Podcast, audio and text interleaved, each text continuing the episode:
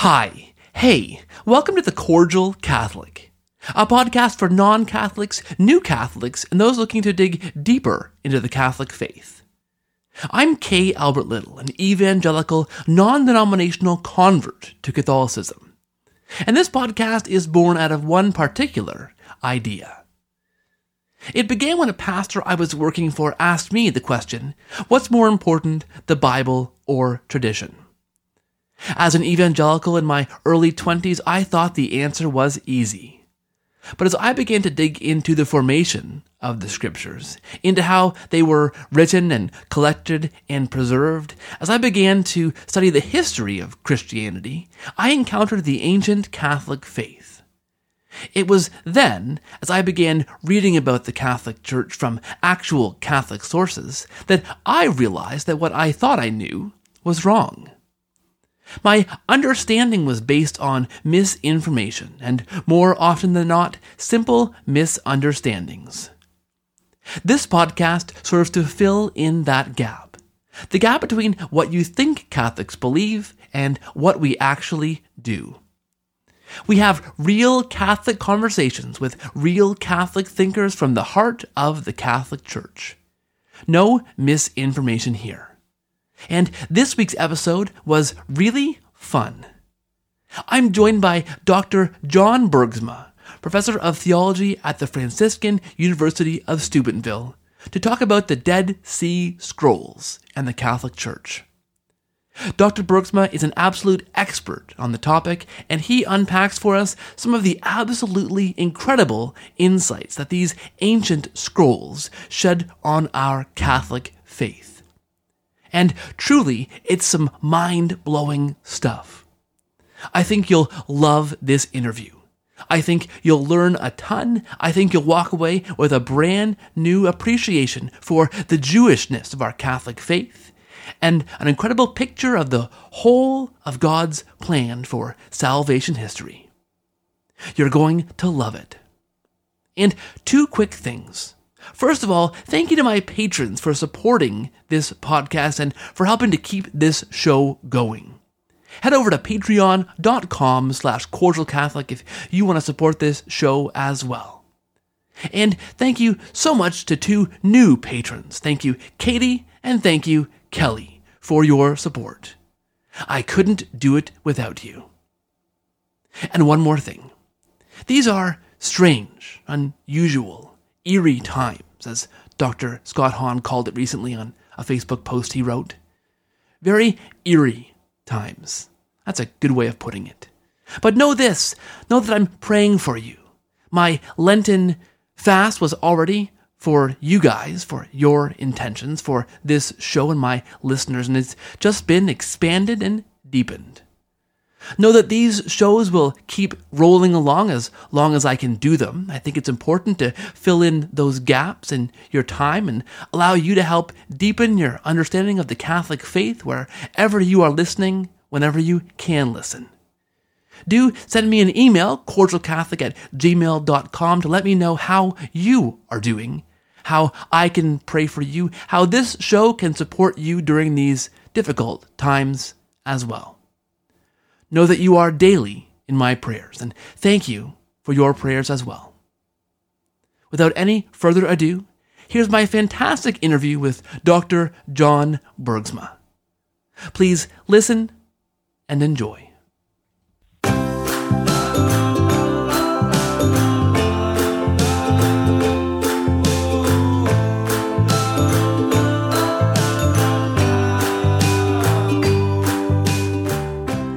Hey, friends, and welcome back to the podcast. Thanks for joining us again this week. My guest this week is Dr. John Bergsma. Dr. Bergsma is a professor of theology at the Franciscan University of Steubenville in Steubenville, Ohio. He has degrees from Calvin Seminary and served as a Protestant pastor before entering the Catholic Church in 2001 while pursuing a PhD in theology at the University of Notre Dame. Dr. Bergsma is the author of a number of fantastic books, including Bible Basics for Catholics, Stunned by Scripture, How the Bible Made Me Catholic, and for our purposes here today, one of the best books I've read in recent memory. Jesus and the Dead Sea Scrolls, revealing the Jewish roots of Christianity. Dr. Bergsma, I'm so excited to have you on the show today. Thank you for being here and hello. Great to be with you, Keith. I'm really looking forward to this. You know, I, I, said it just now, and I'll and I'll say it again. This book is is fantastic. I've actually loved this entire kind of little series. Uh, uh, Brant Pitre wrote a couple of books in this collection, I think, as well. And uh, I, I really couldn't wait. I, I ordered this book on on uh, on Amazon but I couldn't wait for it to come in. So I actually downloaded the audiobook in the meantime. and uh, and uh, I think it's about I'm trying to think now, but eight hours or so uh, as an audiobook, I think, if I'm remembering that correctly. However long it is, I essentially listened to it in a week on my commute and doing the dishes. I couldn't turn it off. I mean, you really get enthralled in this, and I, maybe it's just me. I, I, I love this typology. I love the the connections between the Old Testament to the New Testament, but I couldn't get enough of this book. Uh, I devoured it, you know, as fast as I could, an audiobook, and it came it came in print eventually, but I already finished the whole thing really quickly in the audiobook format. So, congratulations, kudos on a fantastic book uh, you've written here. Thanks, Keith. I uh, appreciate that. I I do find the subject fascinating myself, and uh, um, you know, will sometimes pick up the book and page through and kind of get engrossed. And they're like, oh, wait, I, I read, I wrote this.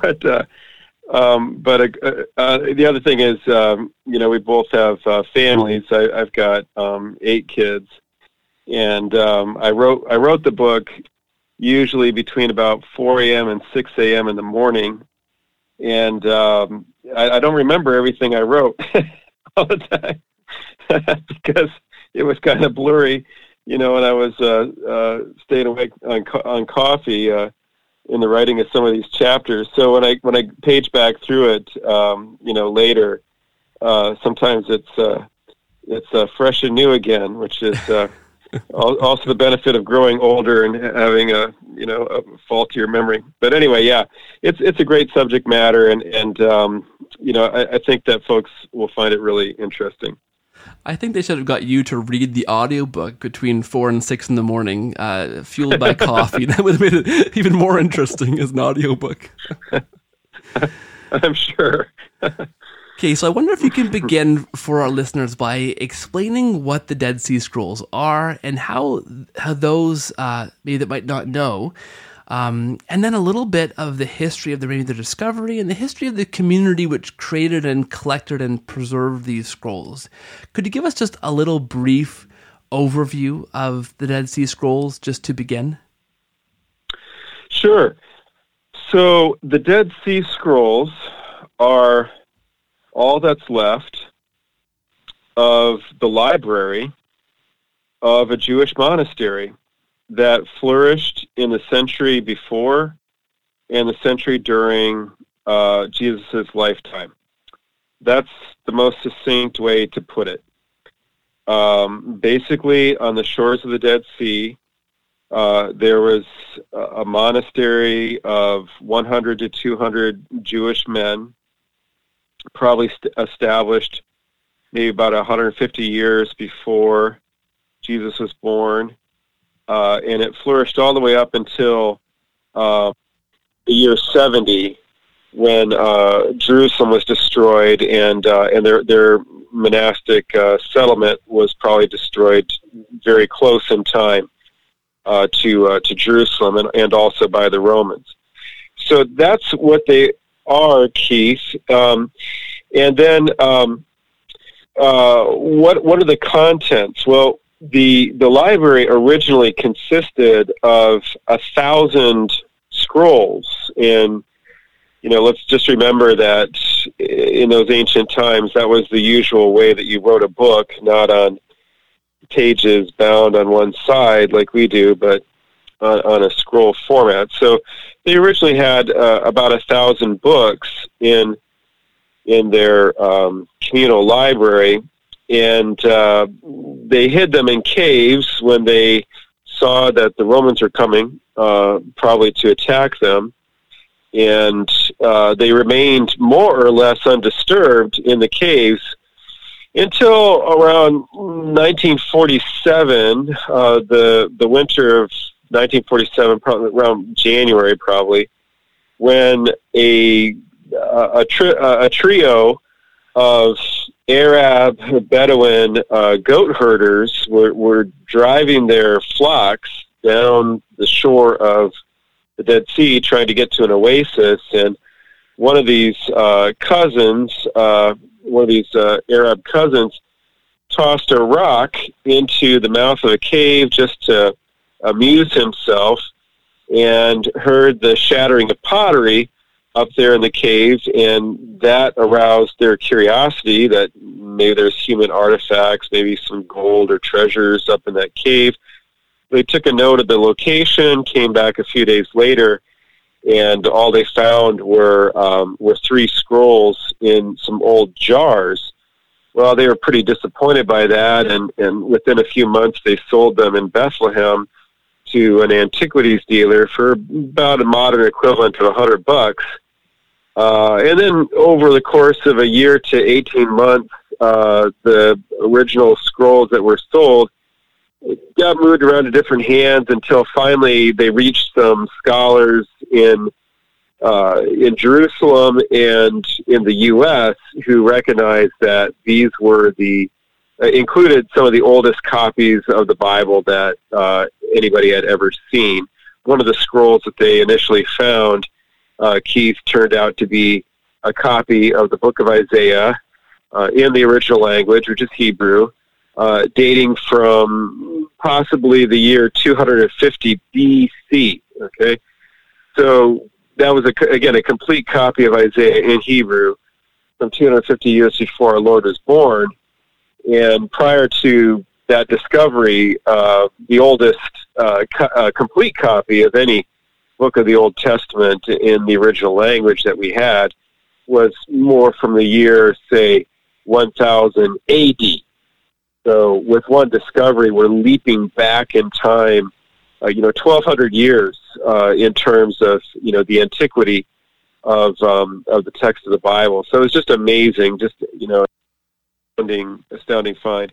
Well, uh, once once Western scholars uh, realized that uh, there were, you know, genuine ancient scrolls that these Bedouin had found in these caves, uh, that initiated about a decade of exploration from the late 40s into the late 50s, where year after year scholars would go down to the shores of the Dead Sea and search for more, sca- more uh, caves and, and, more scrolls. And eventually, as I said, finding the remains of uh, what once were a thousand scrolls uh, scattered among 11 different caves uh, all around um, the remains of an ancient uh, complex of buildings that turned out to be, as, as best we can see, uh, as I said, a, a, a, essentially a Jewish monastery. Now, our listeners are probably thinking a Jewish monastery, but Jews don't practice monasticism. Well, modern Jews don't, Keith, but you know, as, as you know from you know the, the book and your other research and reading, I'm sure there was one branch of Judaism which was wiped out in the year 70 but up until that time was a rather you know important tradition among the Jews, a sect among the Jews, and they were called the Essenes, and we'll talk a lot about them, I'm sure, uh, on this uh, program. But uh, the Essenes were a sect, uh, just like the Pharisees and the Sadducees, although those other groups are better known because they're mentioned frequently in the Gospels. Uh, but the Essenes were the third of the major of the three major uh, branches of Judaism in the time of Jesus.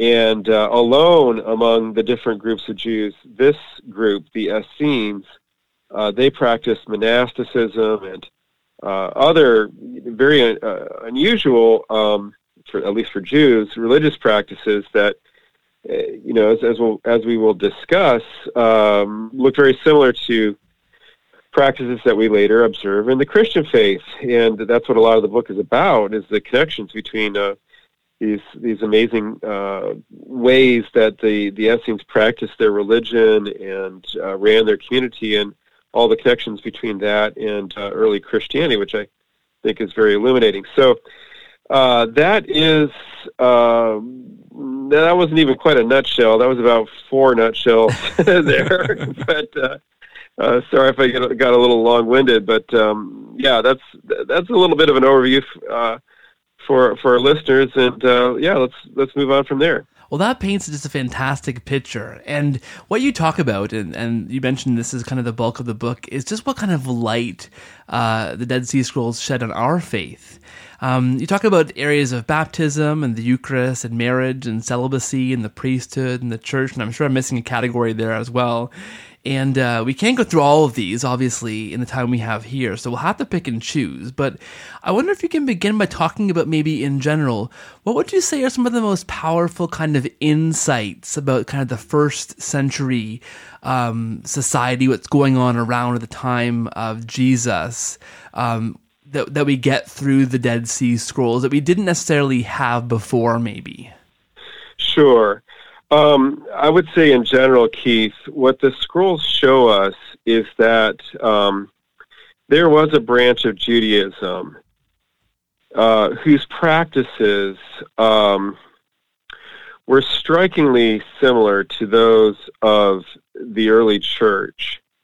And when we look into that community, again, we, I just mentioned that they were the Essenes. When we, when we examine their their religious beliefs and uh, lifestyle, uh, we begin to see that a lot of what we read about our Lord and the apostles doing and saying in the Gospels and in the epistles, okay, makes a lot more sense given the the background of this community.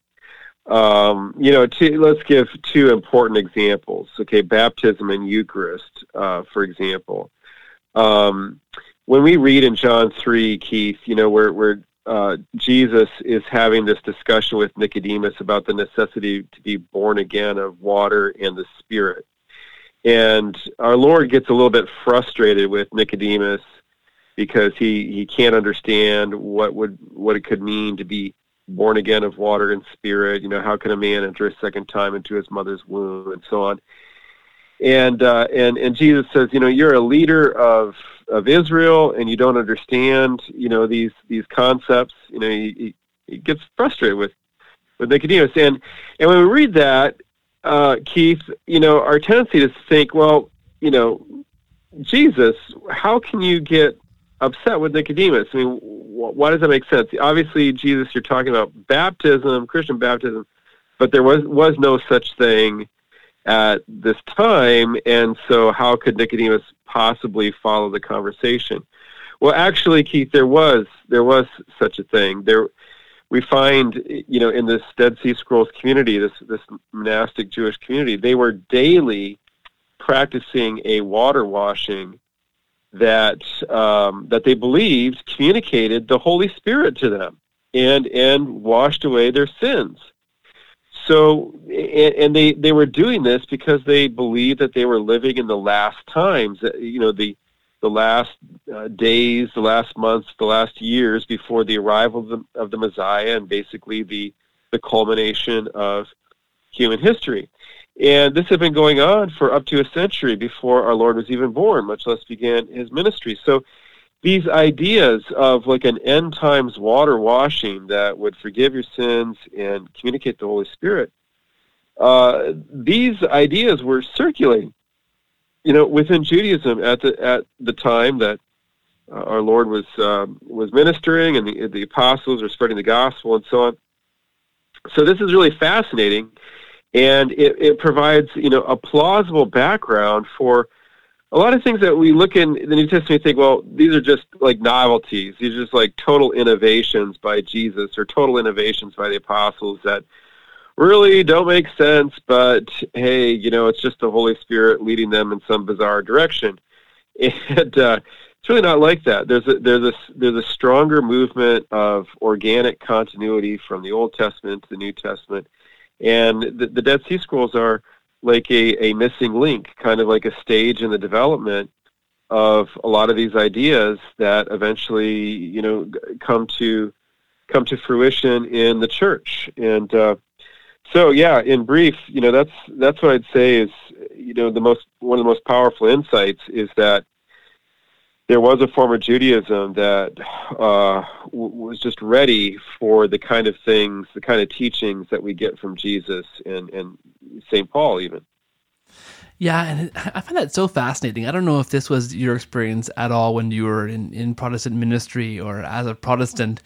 Uh, it certainly was mine, though, and I've even seen it. You know, I, I can even think of a time when a pastor actually illustrated this on a blackboard. This idea that here's the Old Testament, here's this kind of giant gap between the Old Testament and New Testament, where the prophets are silent and there's no kind of continuity, and here's the New Testament uh, when Jesus comes, and it was it was seen quite it was illustrated that way quite graphically. It was seen as this break between you know, and there was some continuity because Paul was certainly a Jew, uh, and and Jesus came from a Jewish context, and so did his apostles. But it was seen as this kind of enormous break between here's the law and these rules and structures and and working for our salvation, and here's the new covenant under Jesus, which is totally just separate from this other thing.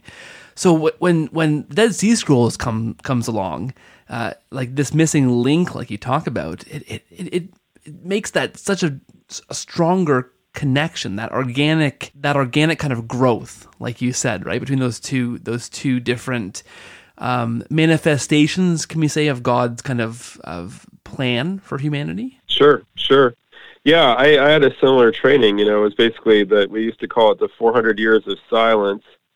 And and then all of a sudden you know bolt from the blue here's john the baptist for a few years and then jesus pops on the on the scene and drops all these new things, uh, you know, into la- into laps of God's people. And boy, uh, you know, if if you can't figure it out real quick, sorry, you uh, you missed the salvation train, and uh, and uh, which is pulling out of the station. So, yeah, it's it. You know, it's like like you train in this um, kind of this this big gap, and then this this big leap forward in uh, salvation history with Jesus. And uh, but of course, you and I were persons of faith.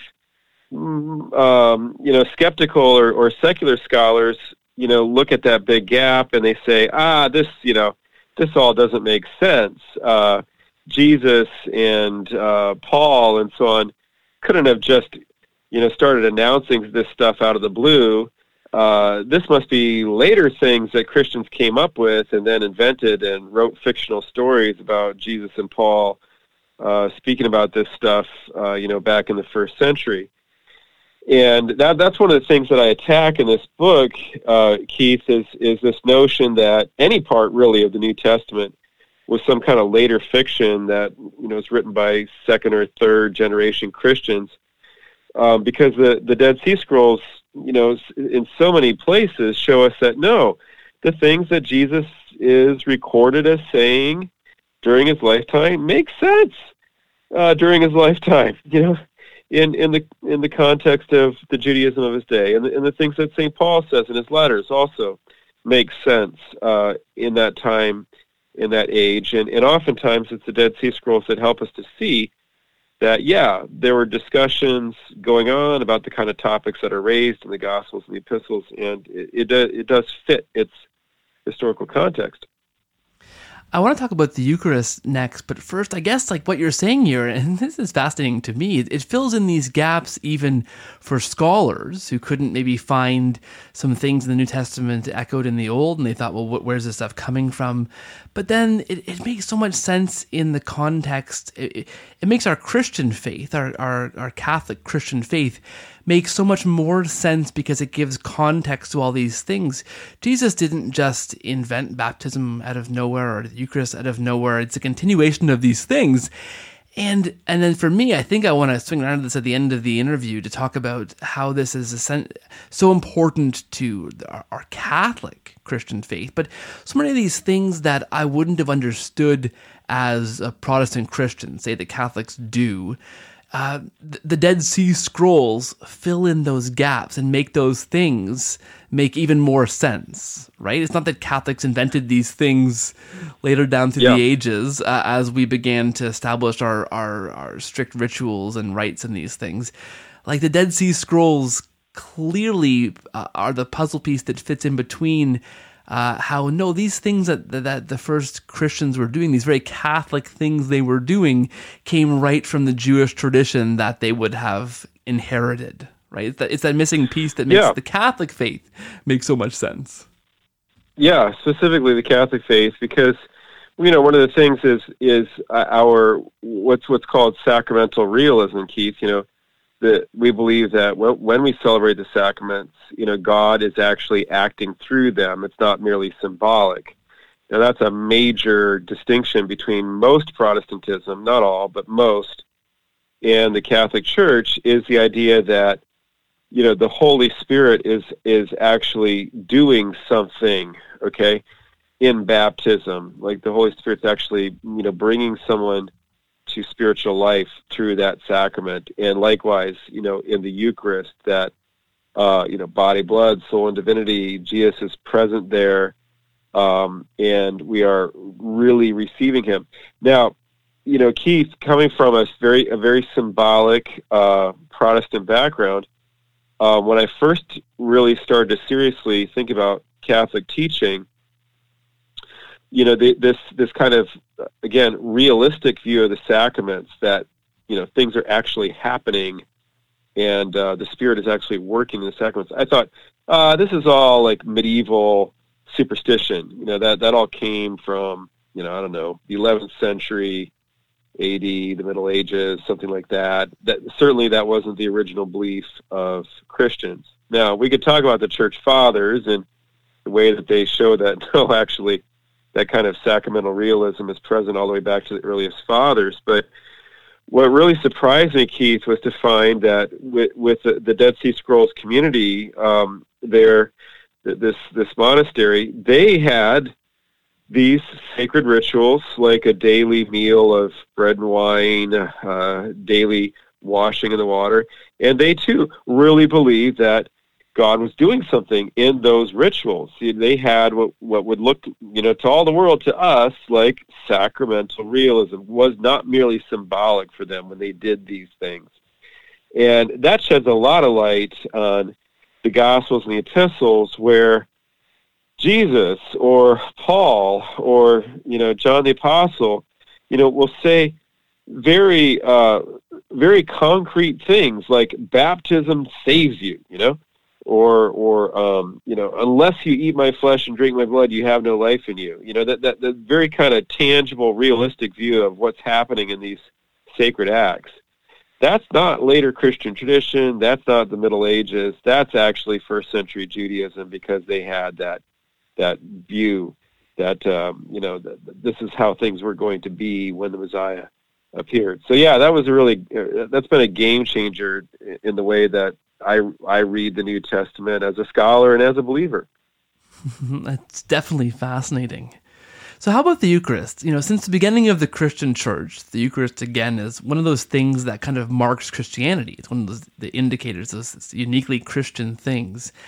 And uh, you know, some of the early church, uh, the first persecutors of the early church, I should say, referred to Christians as cannibals because they thought that we were actually eating the flesh of other human beings. And Catholics, well, believe this to be true to a degree, and almost uniquely as Catholics, apart from other Christian groups, we believe that the bread and wine actually become, as we talked about, the the body and the blood, soul, and divinity of Jesus. And I've had other guests on the show unpacking that ancient Christian belief. Um, but the Dead Sea Scrolls, as you explain in your book, provide an even deeper kind of picture into this and what's happening in the Eucharist and and how deeply uh, rooted God's plan for the Eucharist goes into salvation history. So I wonder if we can talk about this for a bit. What are some insights that uh, we can gain from the Dead Sea Scrolls about the Eucharist that we celebrate in the Catholic Church? Sure.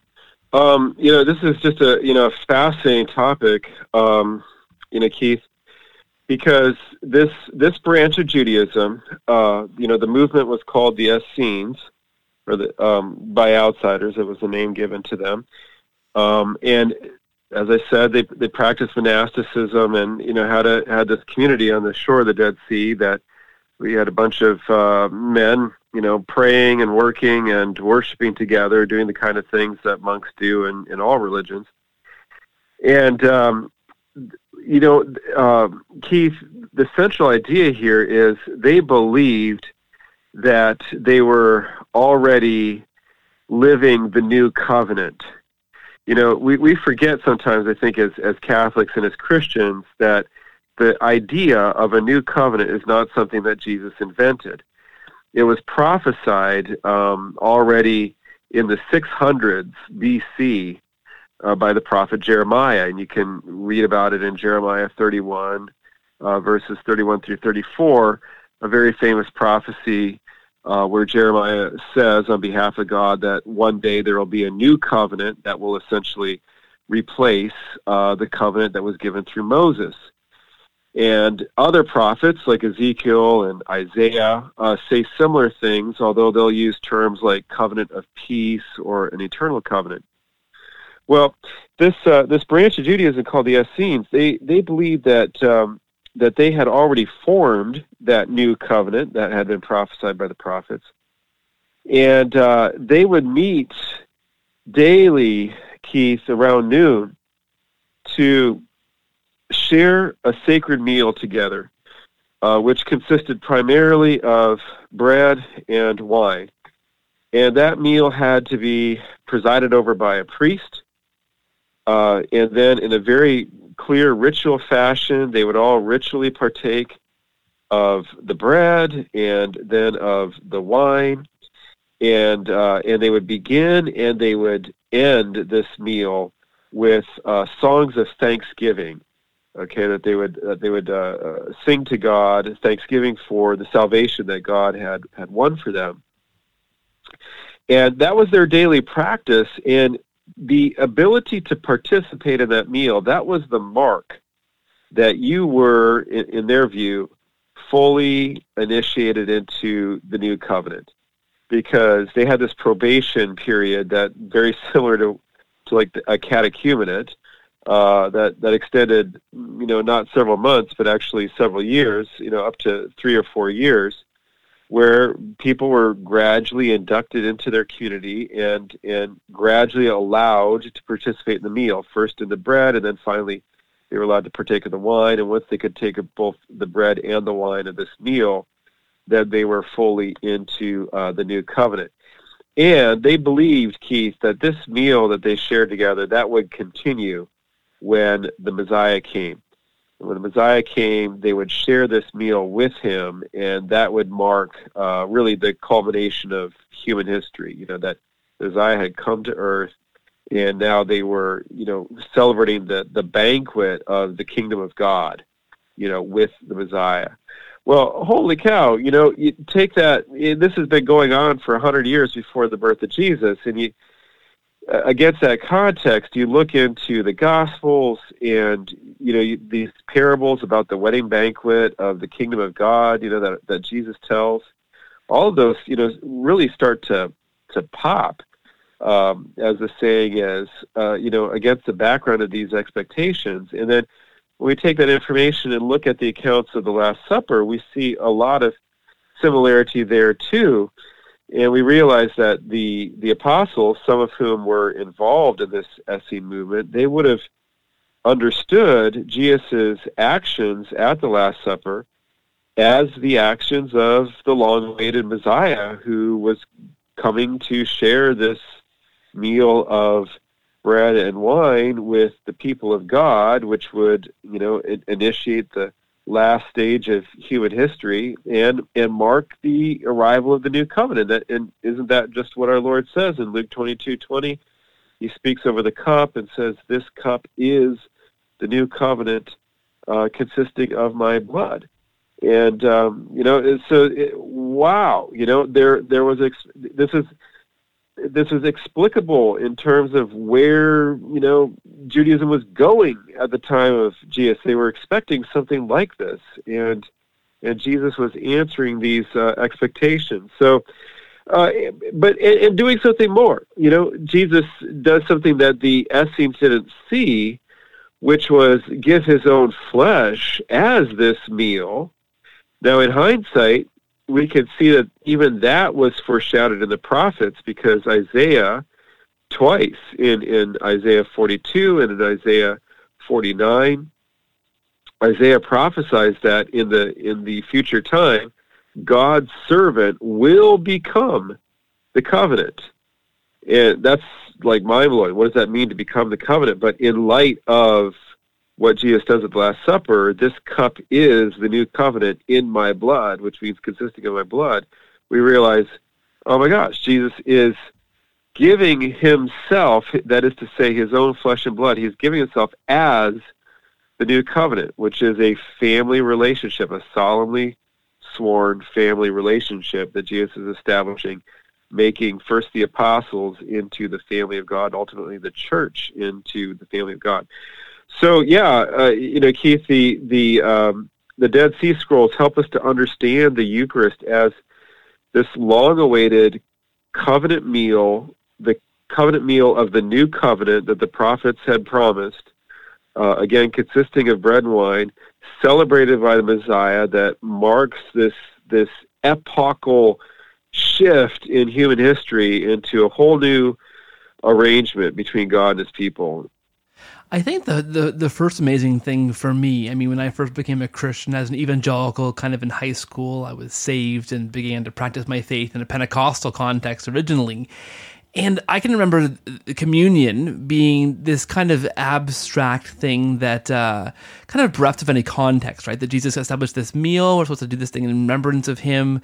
I had no idea of, of the Jewish context of that. And then I can remember learning about uh, the Jewish context of Passover and kind of the importance of the bread and the wine and how those kind of took on a bit of a new meaning in, in, in Jesus' celebration of the Last Supper. And so there was a second kind of of layer for me added on to what the Last Supper was. And then becoming Catholic, of course, was another layer kind of added on to what all that meant. And you went from symbolic to, to very literal uh, thing happening here.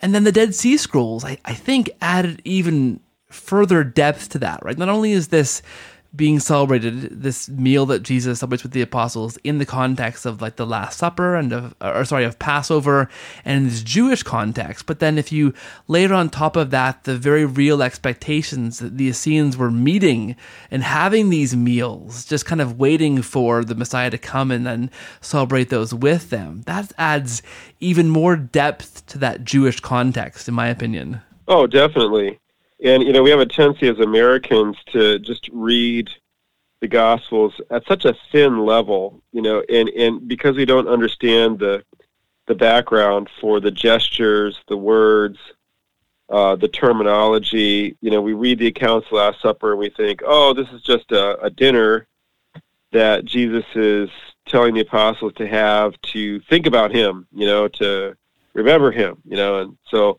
we'll pass the Wonder Bread and little cups of grape juice, and we'll think about Jesus, you know. And that's such a that's such an anemic, uh, you know, understanding of what Jesus is doing. Um, the the actual accounts of the Last Supper, Keith, in in all the Gospels, but you know, especially in Luke, which he, who gives us the longest account, are are are are shot through with um, liturgical symbolism, temple symbolism, priesthood. J- just to mention one example, Keith, it's fascinating in the Dead Sea Scrolls when they describe this meal of bread and wine that they celebrated daily uh, to renew, you know, the new covenant that they believed that they had with God.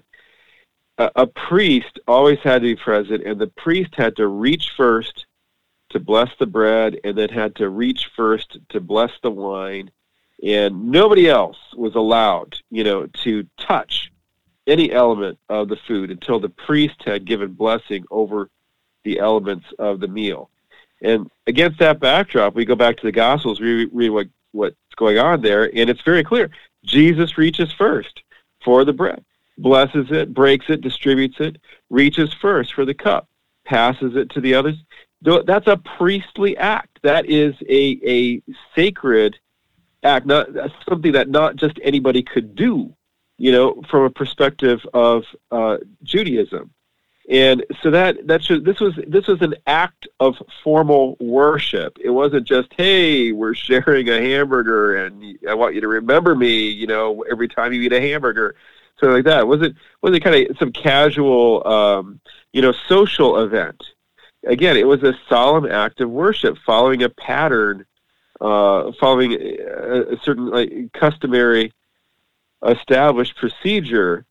And, uh, and again, Keith, we miss that. We miss that, and, and and because we miss that as modern Christians, we don't see how the how the the Eucharist is in continuity with that, the Catholic Eucharist, and it, it looks like oh, that's just a bunch of bells and smells and ceremonies, and we don't we don't see the connection. We think it's all just made up.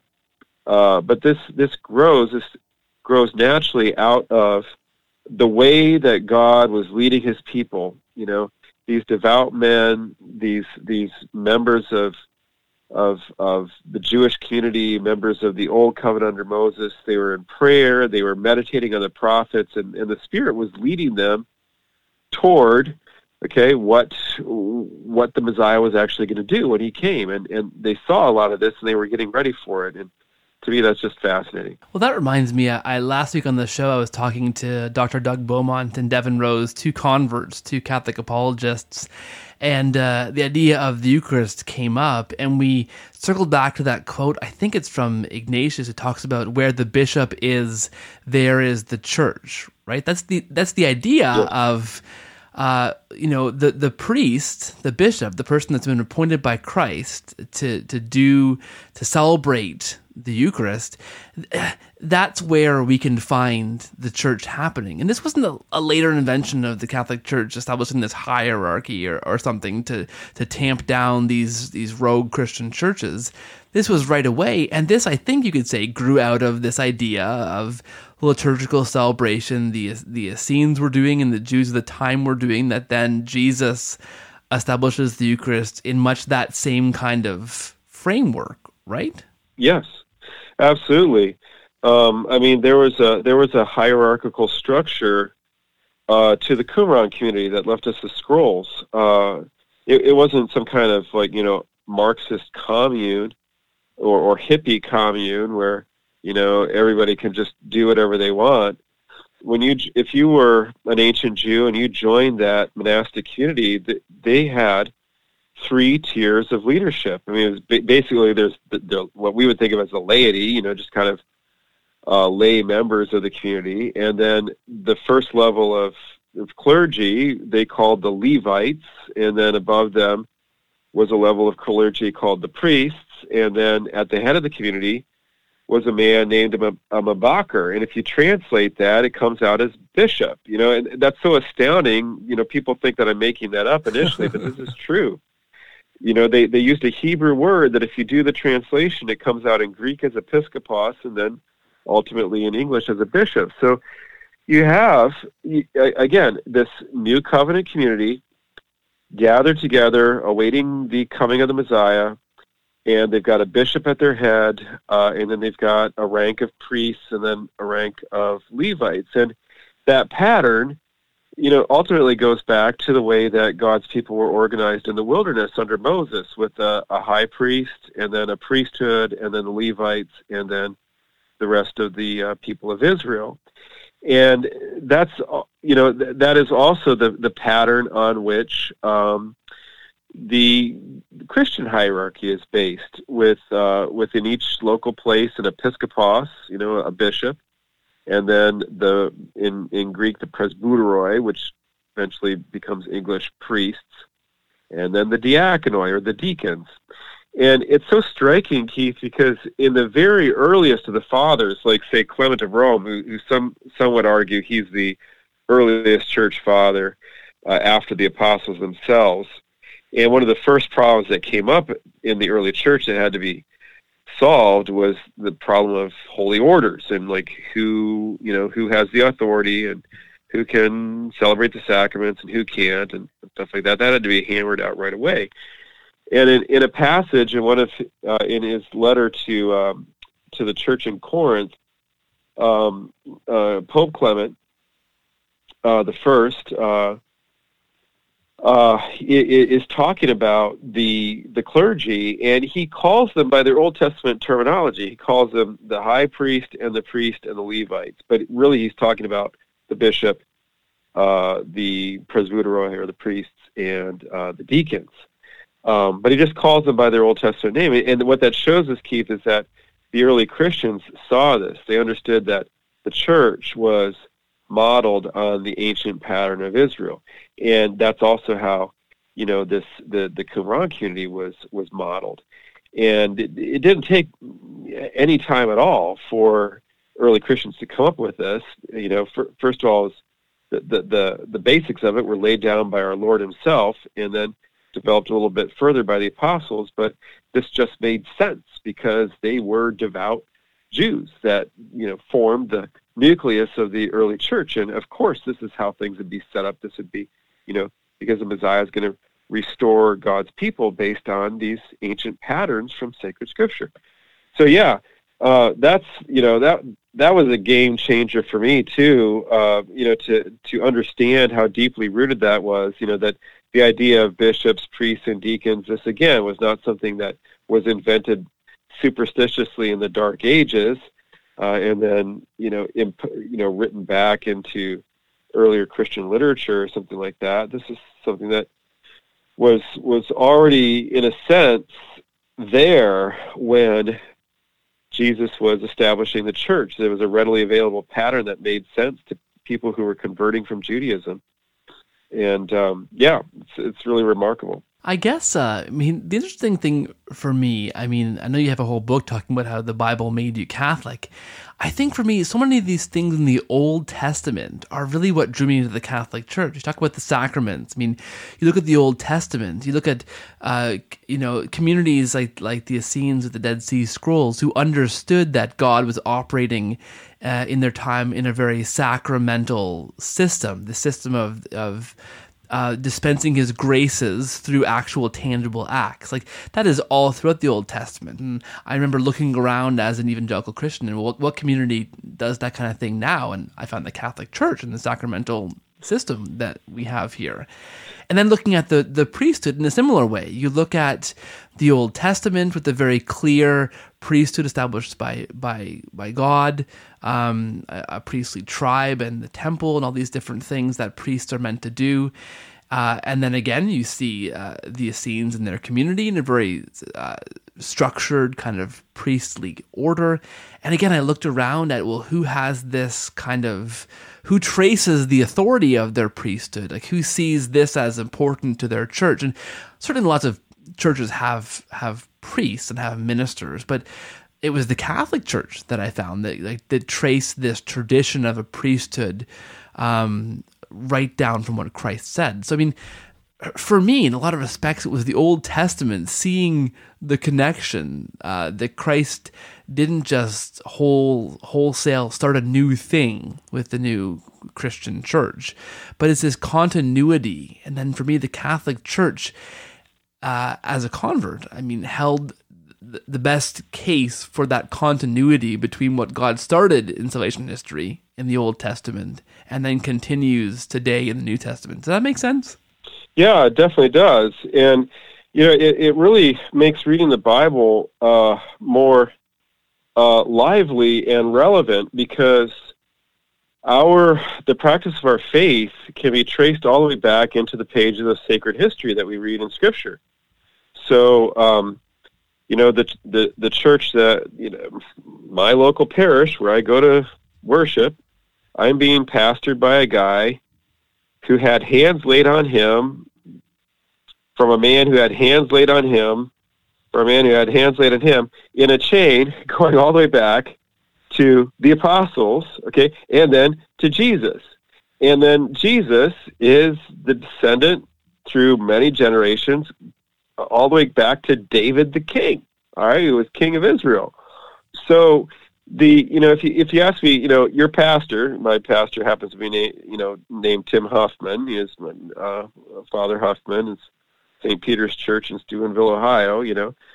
If anybody challenges me and say, where, where did your pastor, you know, get his authority? I, I could say, hey, my, my pastor is part of a chain of authority that goes back to David, and then we could also push that back too, and and and trace it all the way back to Adam, for that matter. But um, it, it's this continuity between sacred history and even the modern day. Whereas Keith, before that, you know, I was a pastor myself. Who gave me authority? Well, you know, some guys laid hands on me, and they had hands laid on them, going back to I don't know John Calvin maybe in the 1500s, and and John Calvin just up and you know appointed himself, you know, guru of mankind or something. I, I never really got a good answer from anybody um, about where uh, Calvin got his authority, but uh, you know, it's in the in the branch of Protestantism that's that's called Calvinism. So you know, and that and that's the case for everybody in Protestantism. If if they look at their leadership, their leadership only goes back so far to maybe the 1800s, 1600s, something, like and then you find somebody who just up and uh, you know appointed themselves, uh, you know, the the official uh, I don't know whatever founder of the true branch of Christianity without being, you know, appointed to that by the previous uh, generation. And uh, and that's not really satisfying. You know, it's like, well, you know, who, uh, you know, who who gave John Wesley uh, this authority? Who gave uh, Luther this authority? Who gave John Calvin this authority? Um, they basically appointed themselves and um, so yeah, uh, but uh, but again, as Catholics, we're, we're in this continuity uh, that goes back into New Testament history and, and before that all the way into the sacred history recorded in the Old Testament, all the way to the, really to the beginning of, uh, of, of, recorded history in, in the Scripture. And that, you know, enables us to see that the history of God's people in the Scriptures is really our story. You know, you uh, Keith Little, me, John Bergsma, we are part of a story that uh, the, the beginning stages of which is recorded in the book that we call the Bible, and and that's that same story of salvation is going on right now in the midst of the coronavirus. okay, so, you know, but it's it's all it's all one story, and it's it's going to have a happy ending. we can be rest assured of that. Amen. Yeah. L- listen, I have one more question for you, and then I'm going to let you let readers know where they can go to find out more about uh, what you're up to and, and get a hold of this fantastic book. And my question is this I wonder what one, I mean, major takeaway, maybe you've already covered this, but. Uh, maybe not. One major takeaway that you'd have from the Dead Sea Scrolls and how they inform or enliven or enlighten our Catholic faith. Like, what's the number one thing that you came across uh, that really helped you to kind of redefine or, or understand better your Catholic faith? Yeah, sacramental realism. Uh, that's it right there, uh, Keith. Um, the you know, we we as Catholics, obviously, we believe that God really works through these sacred rituals that we perform as a church. And we're always being criticized by other Christians or, or people from other religions or people of no faith at all that say, oh, that's just superstition and you guys made it up, you know, uh, sometime in the, that terrible period of time that's called the Dark Ages, you know, or whatever and um, but the, you know somehow that's not authentic. Somehow that's not historical. Somehow that's not Jewish. Uh, you guys just made up these uh, you know pseudo magical things that you do, etc. And uh, you know that can really affect our psychology, and sometimes we we half believe you know our own critics, and, and we we we doubt you know the fundamental practices of our faith. But for me, uh, Keith, you know, reading the Dead Sea Scrolls and seeing that that was the direction that a very large segment of Judaism was moving. You know, they were almost there in terms of, you know, um, uh, celebrating what looked like to us, you know, sacraments where, you know, water washing, meal of bread and wine, you know, uh, sacred ordination, and and they believe that God was acting through those things. Now, I think they got ahead of themselves, Keith. I don't I don't think that you know the fullness of the truth was there. I don't think the fullness of the Holy Spirit had been poured out on these guys, but they were you know kind of um, you know running ahead of the pack. Uh, and uh, because you know in prayer you know they were seeing where where the Messiah was going to take them, and uh, but I you know obviously as a as a believer in Jesus I believe that he he brought the Holy Spirit um, he was the Messiah that they were looking for, and I think many of them converted. Honestly, uh, I think uh, probably the majority of the movement eventually uh, came to receive Jesus as as their Messiah uh, because he answered to so much of what they were expecting. But yeah, the the the antiquity of the sacraments. Once you read the scrolls, you see no, you know that that high view of baptism, that high view of Eucharist, the high view of matrimony, the high view of orders that we have just that we just drink and breathe as Catholics. That really is very Jewish in a way that we didn't anticipate. And it's very ancient and that is the way that the first Christians thought. You know, that's the way Jesus and the apostles thought. This is not something later. All the symbolic stuff, all this, oh, it's just a sign, oh, it's just a symbol. That's actually later. That's actually medieval. Okay, that actually starts uh, to to gather some steam a little bit before Luther, and then blows up in the Reformation. Um, the ancient Jews, they didn't think, oh, this is just some symbol that you know doesn't have any real, you know, uh, you know, power of God behind it. They didn't think like that. They thought realistically. So I, I know I, I'm probably rambling a little bit there, but that that that idea of God's real activity through the sacraments, the Jewishness of that, the antiquity of that, uh, that's the real takeaway from the scrolls uh, for me. that's fantastic, and I don't think you're rambling at all. Listen, this has been an absolute treat for me. I think listeners will love this conversation. I've absolutely nerded out here on my side of the conversation, so hopefully, uh, listeners are enjoying it as much as I have been. Uh, where can listeners go to find out more about what you've written, what you're doing, where you're speaking, uh, and uh, that kind of stuff? Absolutely. Um, so I have a website, um, johnbergsma.com, where folks can go. Um, it's hard to spell Bergsma, so uh, easier way to access it is just CatholicBibleTeacher.com, all lowercase. Again, that's CatholicBibleTeacher.com.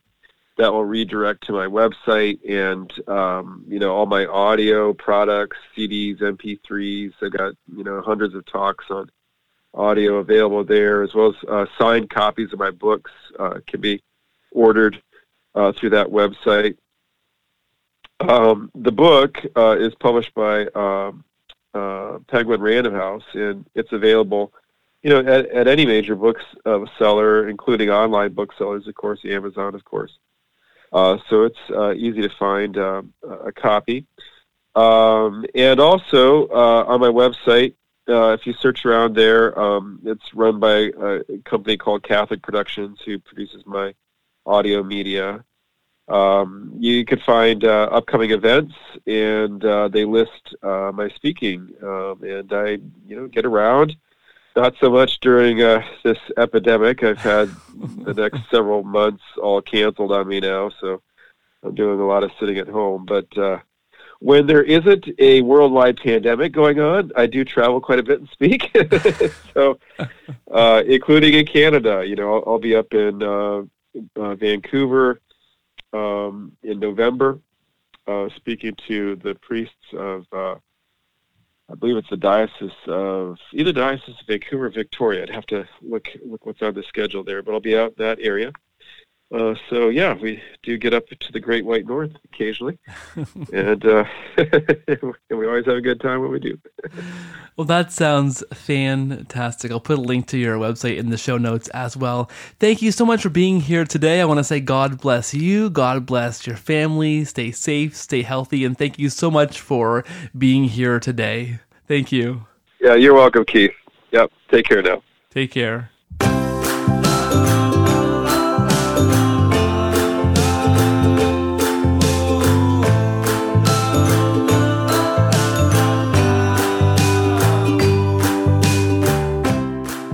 Thank you for listening to this episode of the Cordial Catholic Podcast.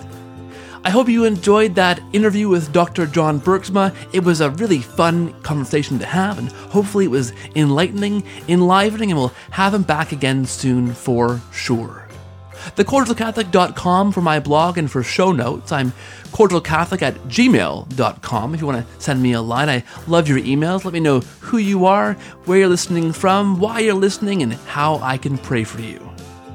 Cordial Catholic on Twitter, The Cordial Catholic on Facebook, and please subscribe to, please follow, please leave ratings and reviews for this podcast wherever you can.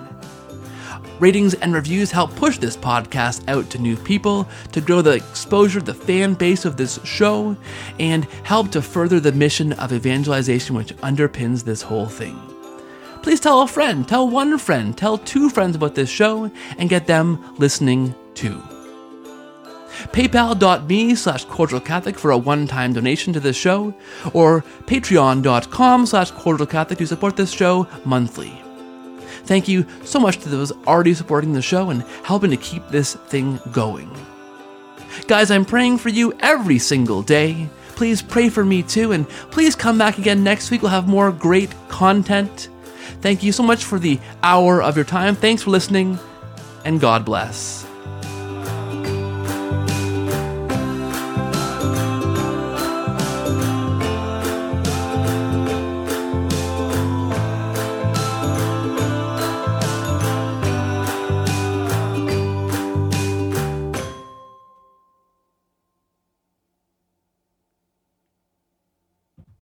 This show is brought to you in a special way by our co-producer patrons over at patreon.com slash cordial Catholic. A special thanks to Ellie and Tom, Kelvin and Susan, Stephen, Suzanne and Victor, Phil, Noah, Nicole, Michelle, Jordan, John, James, Gina, and Aram for your special support at the co-producer tier and making this thing possible. You guys are fantastic. God bless and thanks for your support.